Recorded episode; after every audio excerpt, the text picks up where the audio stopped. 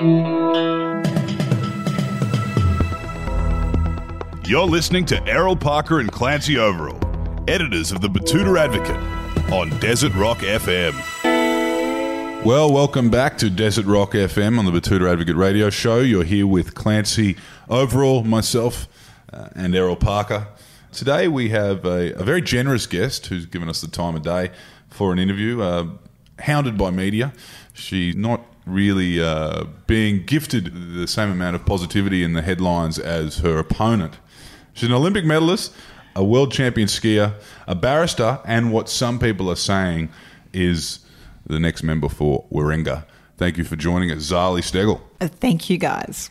Now, first question, Zali. This is um, for the nation, and probably a lot of people mm. in your electorate are wondering if you are to be elected as an independent for the member of Warringah, will we see you standing by a convicted pedophile? Uh, no, that would be a no.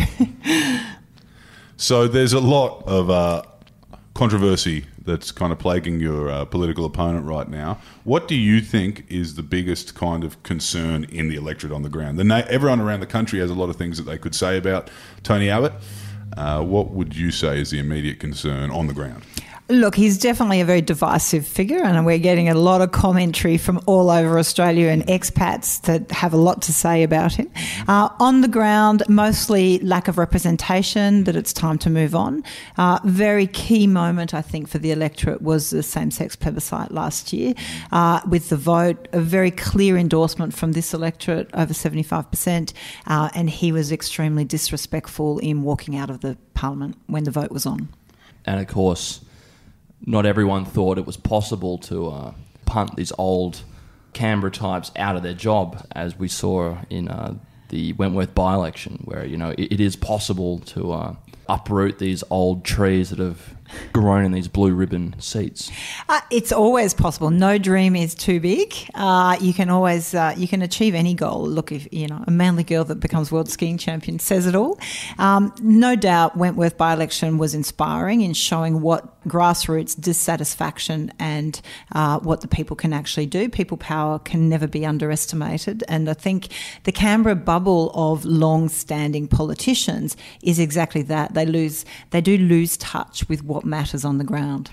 Up in the Diamantina Shire, the last thing we heard from Tony Abbott in regards to the Warringah electorate was at the Cole Classic, I believe that is, an ocean swim. Uh, he he raised concerns that there wasn't enough uh, public restrooms for the crowds that come to Manly Surf Beach for the event. Would you too like to echo his calls for more more public restrooms? Well, the irony is I'm an honorary member of the Manly Life Saving Club and I did swim the Cole Classic. Uh, look, the irony is any lack of infrastructure is purely can rest on his shoulders since he's been the member for 25 years. Um, we definitely need more dunnies, but we do need more showers and we actually also need a new surf club. And also, uh, he drew a lot of criticism in with that particular remark. A lot of people were saying, oh, if only we had an elected official who could have done something about this over the last 10, 20 years. Well, that is the biggest problem I think he's got is anything lacking or missing in the electorate. Ironically, you've been in the job for 25 years, so if it's not here, clearly you haven't delivered it. Um, and that's why I think overwhelmingly, from the electorate's point of view, it's time to move on. It's not time for a bit of a fresh approach and a new future. And when was the last straw for you? Do you remember the moment when, um, not necessarily when you said, I'm standing up, I'm, I'm, I'm going to have a run at this, but when you said, whoa, it's time? Well, look, I, ha- I must admit, as much as I'm a moderate in uh, in many ways and voting in, in, state elections and local elections, from a federal point of view, I've always had a bit of an issue with Tony Abbott. He doesn't, uh, as a modern woman, his stance on uh, on a number of issues are really at odds with my personal stance. In particular, as a woman, I think there's a few comments that stand out. That uh, you know the ironing, the housewives ironing in, yeah. around Australia.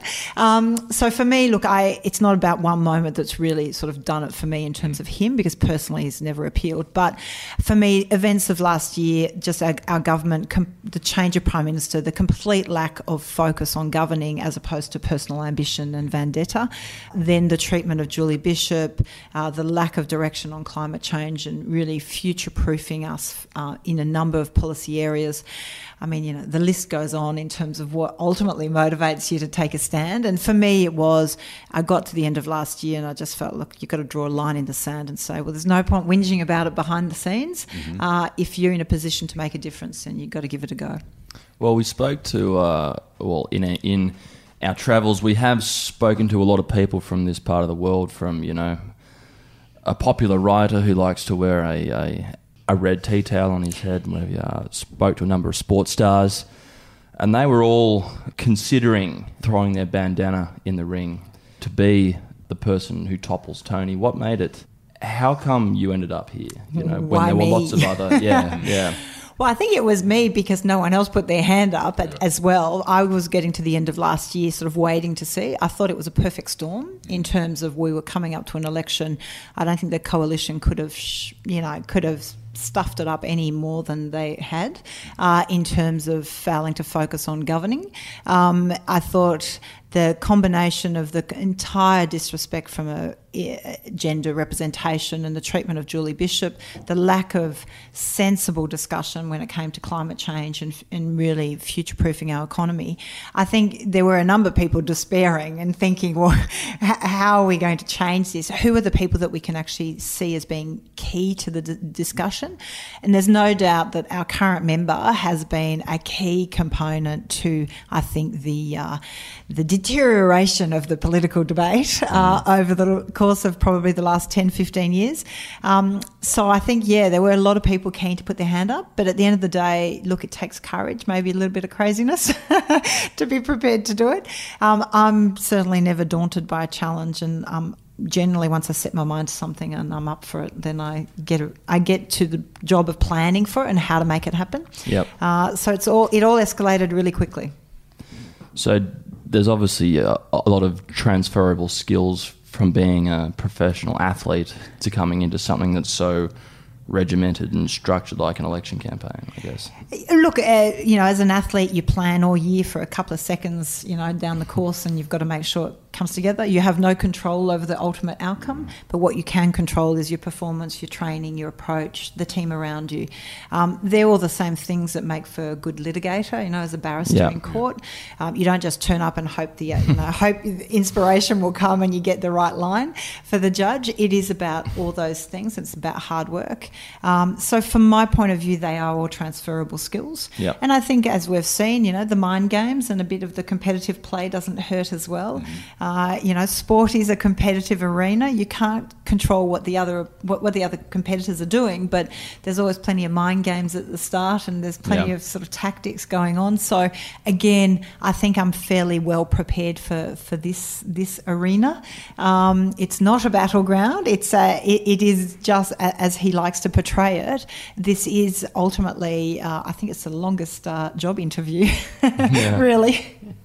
So, uh, just, just quickly, we want to talk about uh, the person behind the campaign a little bit as well. Obviously, athlete was um, was what was mentioned in the initial kind of headlines when you announced. That was pretty much all the media had of you on record. Sure. Uh, what what have you kind of done since? I mean, that was years ago. What, what have you? You've, you've worked as a barrister. You've worked in schools. You've worked all, all around this electorate.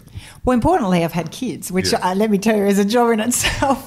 Um, look, I retired in 2002 from sport. Mm-hmm. I initially considered a career in media, having done a, a, a arts degree in media and communication, Mm-hmm. but then ultimately thought um, a career in law was more what I was suited for. So, did a law degree, had two kids during that. I was one of those crazy students turning up at my law degree, uh, law lectures with a, a, a baby and a baby Bjorn. One. Um, and then I've been at the bar for the last 10 years and I've worked across areas of uh, advocacy from commercial law, equity, land environment. I've done a little bit of um, native title and then ultimately ended up more in sports law and family law. Uh, really enjoyed that process. Sports law and family law is very personal. You're talking about people that are really impacted by events and things that are going on. Uh, generally, the breakdown of the family unit really is their lives are really mm. pulled apart and they really need that help and that direction in how to make sense of it. Um, at the same time, got involved on a board level with organisations like uh, in sport. Uh, so anti-doping, for example, yeah. uh, very keen on the uh, fight against drugs in sport. Mm-hmm. Uh, and Man- then, Manly Sea Eagles have been uh, pretty clean of that over the last few years. But they have. The, the NRL does have a few, few, a few skeletons further west, I believe. Well, look, all the sports have to do. It's a huge part of education, educating the athletes. There's a real reason why we want drugs out of sport. Uh, there's a real long term re- health risk mm-hmm. um, at the end of the day, and, and that is what we're protecting. Um, I became an arbitrator for the Court of Arbitration for Sport, so that saw me go to Pyeongchang at the last Winter Olympics in Korea, uh, which was fascinating. And that opportunity where we were, I was actually on the panel deciding with the Russian athletes whether they would be invited to compete at the Games. So, mm-hmm. again, I was only one of 12 arbitrators from around the whole world. So, great experience to talk with people from France and Germany Germany and America, Canada, you know, all over the place. But at the same time, really dealing with that high pressured situation of very, I mean, we had a bobsleigh uh, coach who had been to seven Olympics and he was very adamant of why wouldn't he be allowed to go to his eighth. Mm. Um, and it's, you know, just dealing with all the different stakeholders and the pressure of the situation is really interesting. Now, can you tell us a little bit about the electorate because um, not many people would really know about it. Uh, as far as anyone can see, it's a giant surf club. Uh, from, from, what we'd see from the press from the current member.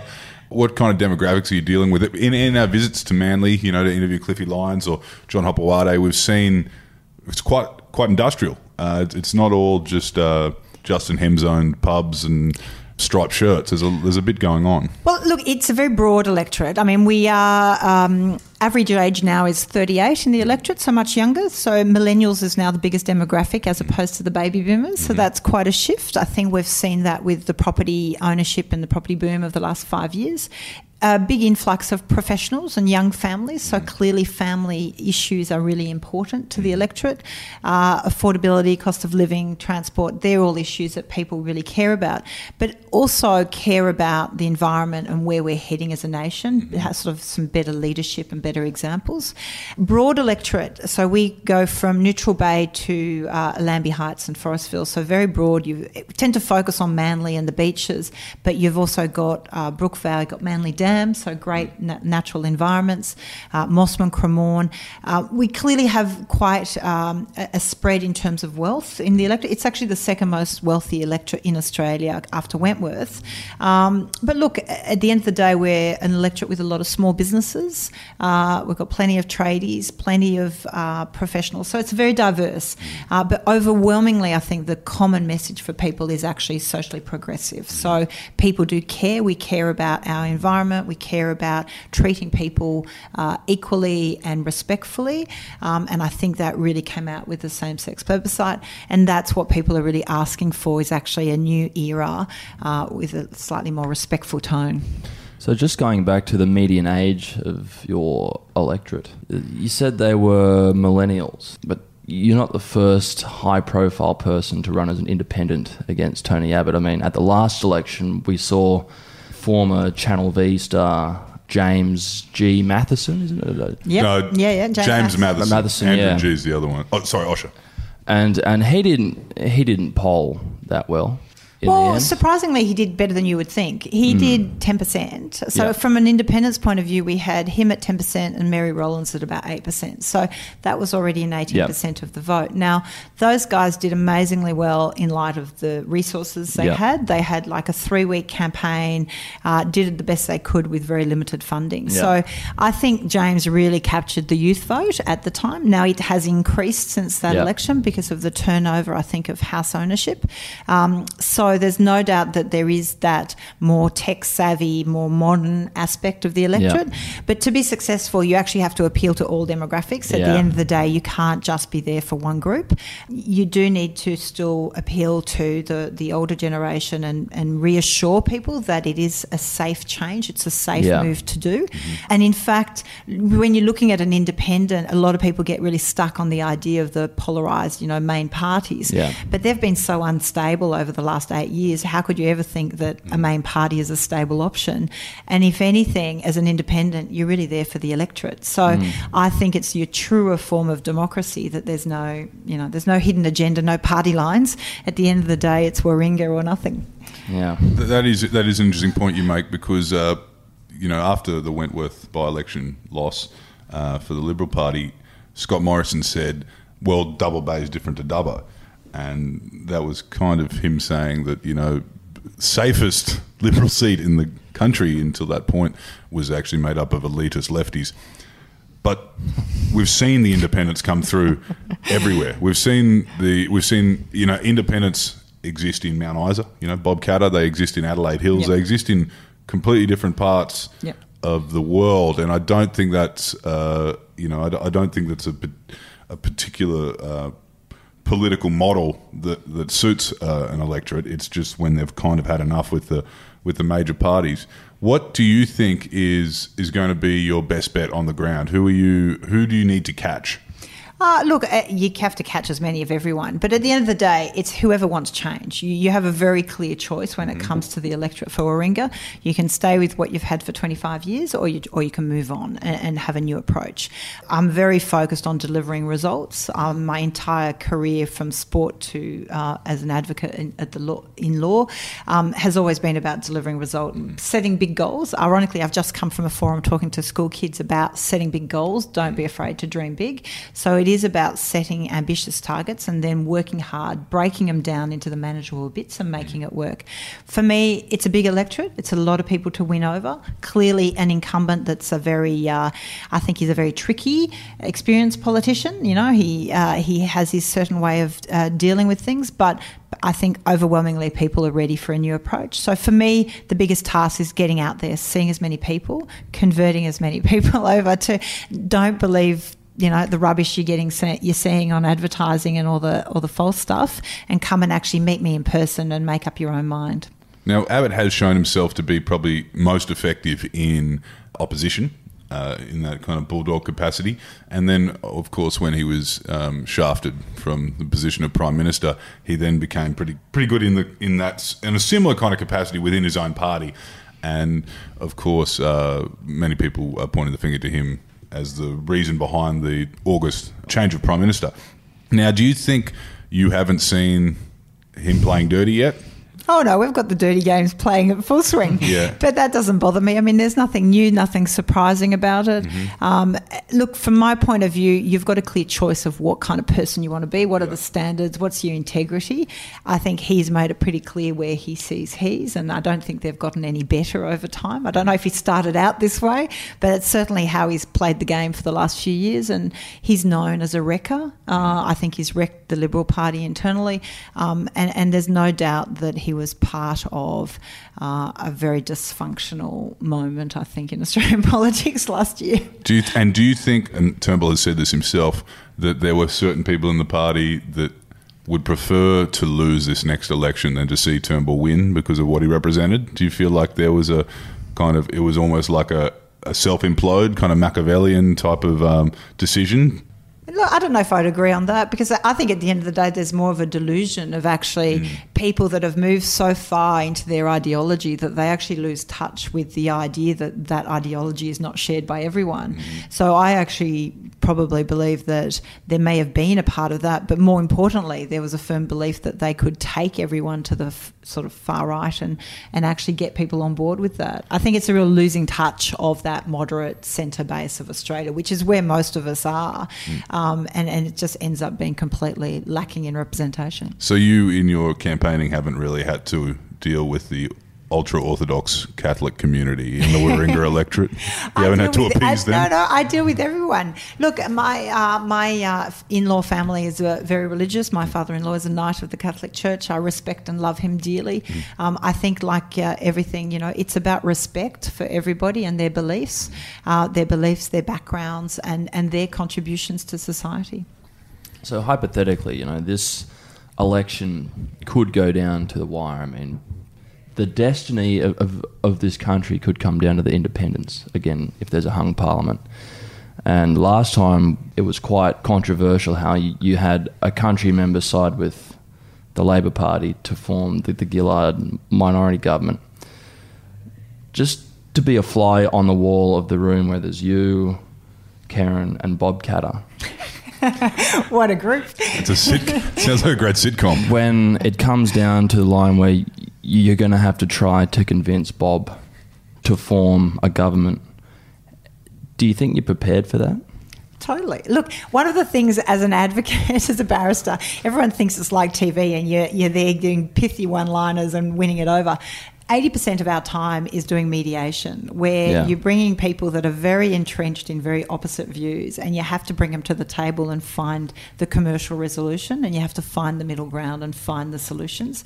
So I do think that's a pretty important part of my skill set, especially as an independent, where you are there to moderate. And so the tighter the parliament, the better ultimately, because it means no one side of politics has a mandate to go off and just be and go to the extreme or put in place policy that uh, might be beneficial to their limited fan base, but not to the country as a whole. I think at the end of the day, I- I really believe that once you're in government, you're governing all of Australia, not just your, your electoral base. Um, and so you have to come up with policies that are uh, uniting and that deal for, for, for as many, as great a percentage of the population as possible. So, are you well versed on on what Bob's type of vision is for the water in northern Australia, whereby he was like, you know, the Townsville floods could have been prevented if we dammed that entire valley. You know, just We need six not- six thousand million yeah, dollars. yeah. We need six thousand million dollars to build a canal down from the Gulf down through Burketown into Tokonkari. This is sounding like when Roy and HG told me about the Smig and the Holes Olympics. Um, Look, no, I, I joke, but this is serious. Uh, at the end of the day, um, I think independents would play a really important role in our democracy. It's I don't think it's a question of pork barreling in terms of what Yeah. can you get for your electorate when it comes to who you support to form government. I think at the end of the day, the mandate as an independent from your electorate is to go forward and find that positive future and the, the sensible policies for Australia. Yeah. Uh, for me, a huge part is climate change, and I really want to see us having a sustainable economy, taking advantage of future opportunities. So that will be my baseline of how decisions are made. Yeah. And um, you mentioned before governing for all of Australia. How are you going to feel if you do beat and topple Tony Abbott? Uh, are you going to feel guilty about robbing Australia of a very competent Indigenous envoy? Possibly not. I will try hard to do better. Well, I would personally, I think it would be appropriate to uh, uh, empower our Indigenous people to, uh, I think, represent themselves in a in a more effective way. And uh, with the climate change kind of conversation, has that been something that you see right across the electorate? Definitely, and Yeah. not just right across the electorate, right across Australia. There's no doubt about it. It is uh, there's overwhelming support. I think the coalition has been completely out of touch or lost touch with where people's concerns are. It's a driving factor. I think when you're out there speaking to our youth, I've got teenagers. They are aware of it and they are frustrated at the lack of action. So, the benefit of I think a number of independents really making it a key part of their agenda you can't ignore it. It's been a, it, the conversation. I notice you don't hear the word coal from the coalition too often anymore. Uh, that's already a great achievement that we're shifting the conversation. We need to shift it further and we need to actually put it into, into play and, and actively move on it. Um, but it's something that, that is just really important. We've seen a lot of concession, you're right, with the coalition where some, you know, even your um, opponent is now saying, oh, you know, it might all be real. And what do you think the thinking is of a Canberra tree trunk who is acknowledging this is happening but isn't doing anything about it. What, do, where do you think they'll be in 40 years? Do you think that they are kind of comfortable with the house on top of the hill? And how, how do they? How do you think they rationalise um, creating policy that works against climate change? It, it is really hard. Well, 40 years, I think some of them won't be around, Yeah. Yeah. considering the average age in Canberra. but um, uh, at the end of the day, it is always, I find it so short sighted where people that are deniers, that just, it's, I feel like it's putting your head in the sand to things that are happening. Uh, we don't, they're, they're predictions. We don't know with certainty where everything's heading. No one's got a crystal, crystal bl- globe to absolutely know, but you have to prepare for, for the future. You have to prepare for eventualities. And the attitude in from the deniers camp of just ignoring it and letting it sort of play out is just so irresponsible to the next generation. Um, look, he's backflipped a few times on it. I don't think anyone could have any confidence in whatever position gets taken now. It's a purely reactionary um, position to the situation of an election. I think there are a few players, including uh, the local member, who's prepared to say anything at any time that if he thinks it's going to get him over the line. Um, I think everyone's a bit savvy to that and aren't, aren't, aren't buying. I guess that a lot of people in this electorate didn't really ex- experience, you know, the, the negative effects of climate change until you know their pool on the beach up at Collaroy ended up in the Tasman Sea. I mean, you know, that's uh, that was probably the first time that they really were like, "Wow, this is something that's real. This is." A shift in the climate that's going to affect my life. Well, I think that's maybe a very visual one where that everyone had to, to go on, but there's Yeah. there's other ways. You know, the we've had the hottest summer, uh, one of the hottest summers on record. Um, you know, I think it was the hottest January. Um, Some everyone is there experiencing the weather. We all experience those temperatures, um, and then it's also looking at uh, droughts and just just watch the news every night. And you know, the first four stories on the news are some kind of climatic extreme event Yeah. occurring, and everything's to seems to be getting more extreme, and so you sort of start to feel like you're in a Hollywood movie of, you know, what's the next apocalyptic event that's coming. So. And look, and it is the hardest part about climate change is people tend to think, well, it's happening on a global stage, uh, uh, on a glo- sorry global scale. So how do you make it relevant on a local scale? Because unless it's locally that you're experiencing it, people tend to put it off to something that can be dealt with later Yeah. on a bigger picture. Um, but you know, the oceans are warming, the fish popula- the fish species are changing. I've had people that have been surveying and keeping track of fish species around our local reserves that have been changing over time. So it's not just pools; it's you know your energy prices. It's lots of different things that add up to an awareness that it's a problem. Yeah. Just quickly though, I've you, you were saying that all that um, people have stopped referring to coal, except of course for the National Party, and they are the Farmers Party, but they seem to be more more typically focused on mining now. In your experience, why don't the Nationals have the best interests of the, farmers in mind, considering that they are basically the canary in the mine for climate change in this country? It's a very strange, strange bedfellows is how I kind of think about it. And I do think, ironically, in our country regions, um, there is a shift away from the nationals because that focus on mining is really taking away from that focus on the land and, and the environment and protecting protecting the land and the farmers and their way of life. Um, so it, it's a very strange position to be in, uh, and I think it's very short sighted because the amount of jobs in mining is nowhere near the jobs in tourism and future technologies. Uh, from our economy's point of view, there, there is so much more growth opportunity um, in new new technology. Um, when it comes to renewables and all those aspects, there's just so much more.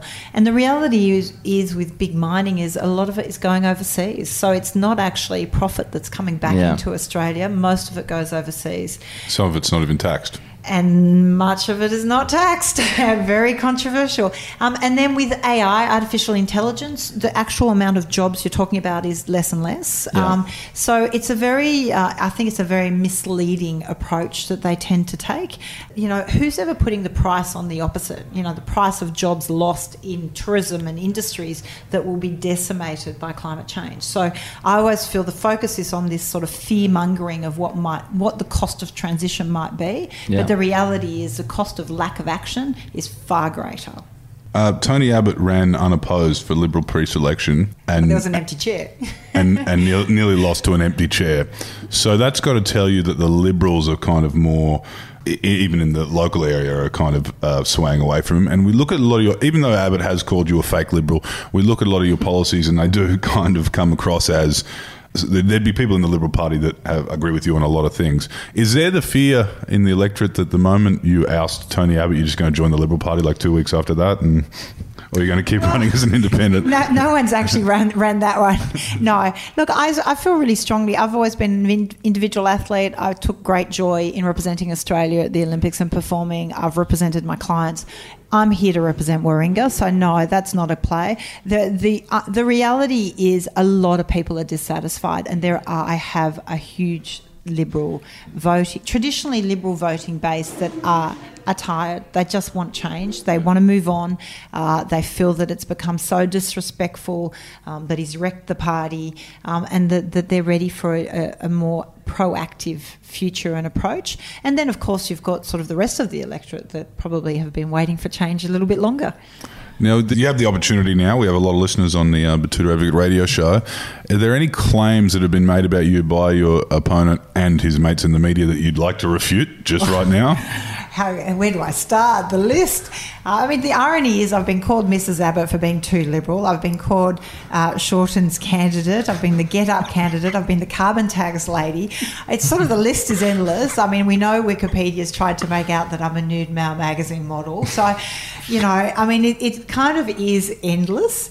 Um, at the end of the day, it's smear and fear. Um, I find it's just so symptomatic of where politics are at and what people are really tired of. Instead of trying to make everybody fear that person, what are you offering? I mean, what, what is your plan? What will give people a choice between something? You know, if they don't like my policies, fine, but t- tell us what exactly you're offering that's any better. You got to play the ball as well. Totally play the ball. But look, I'm used to this environment. It doesn't surprise me. It was all stuff that I knew was going to be coming when I when I put my head up and decided to give this a go. I know there's worse to come, but again, if we've seen anything by events recently with what happened in New Zealand, um, politics can be so much better than what they are in Australia. And I think at the end of the day, it's up to all of us to call time on the divisive uh, and the uh, the the disrespectful language, the using uh, misinformation, the not using the real facts on issues, and actually let's get back to a bit of integrity. Yep. So, just quickly, one more question I'd like to ask you. You know, it's very easy to join the pile on, on for Tony Abbott, but do you have anything nice to say about his time as as the member for Warringah? Oh, look! At the end of the day, you can't deny he has he has a long service to the um, electorate. You have to be respectful of that. He has, for 25 years, served the people of Warringah in, in Parliament. Uh, you know, I think he has been involved with uh, he's a local um, as a uh, for the fire brigade. Um, he's done uh, work with Queen uh, Queenscliff Surf Club, so there's no doubt about it. He's done his period of service, um, and whether everyone agrees with his service or not, he has been there. Um, he's been prime minister. Um, he's had the opportunity to do to, to do things. Uh, I think at the end of the day, you are judged by your legacy and you are judged by what you achieved or failed to achieve. Um, and that's something for the electorate to judge him on. And it might be time, you think, to put him out to pasture where he can get a job with Gina Rinehart. Uh, well, he can get a job in. I don't, think he'll need where. a job after this, Do you think he's Do you think he's unemployable outside of this uh, Well- this role? I have heard that he's worth about a hundred, just Yeah. quietly. Who Right. Oh, look, look, it- it- in sport, we see it all the time. You know, just because you've been at the top doesn't mean you're going to be at the top forever. Everyone has their day, and everyone has to move on sooner or later. Uh, the hardest part is to know when it's time to go, and I think it's not uncommon that people don't know when it's probably the right time. But um, certainly for him, uh, I think it's time. Thank you for joining us today, Zali Steggall. Thank you. And is it time for Tony to vacate the position? Well, we'll let the people of the Warringah electorate decide that one. But one thing we will say from our media perspective uh, is that ScoMo appears to be doing a much better job campaigning uh, on behalf of his party than Bill Shorten, who, as uh, we believe, has been locked in a broom cupboard in the CFMEU head offices in Melbourne. Uh, even that hasn't really helped him going out there and putting his foot in it with several press conferences. What do you think, Errol? No, I think uh, I think Bill's got a lot of ground to pick up. I think that it really is a two horse race at the moment, and I think that one of the horses is definitely going to win, Clancy. Yeah, it's very vague. So don't take that to the bookie. But uh, yeah, let's see how we go. Is it going to be the happy clapper from the Shire, or is it going to be the uh, Union uh, former? Uh, He was a trade unionist, trade unionist, Yep. uh, a privately educated trade unionist. yes, I will hold you that. career politician from uh, the port of Melbourne. We'll, we'll never know. But as for Tony Abbott versus Ali Steggall, this is probably going to be the closest one of them all. Thank you for listening to the Betoota Advocate podcast. I'm Clancy Overall. You be kind to each other. And my name is Errol Parker, and as always, go fuck yourself, David Koch.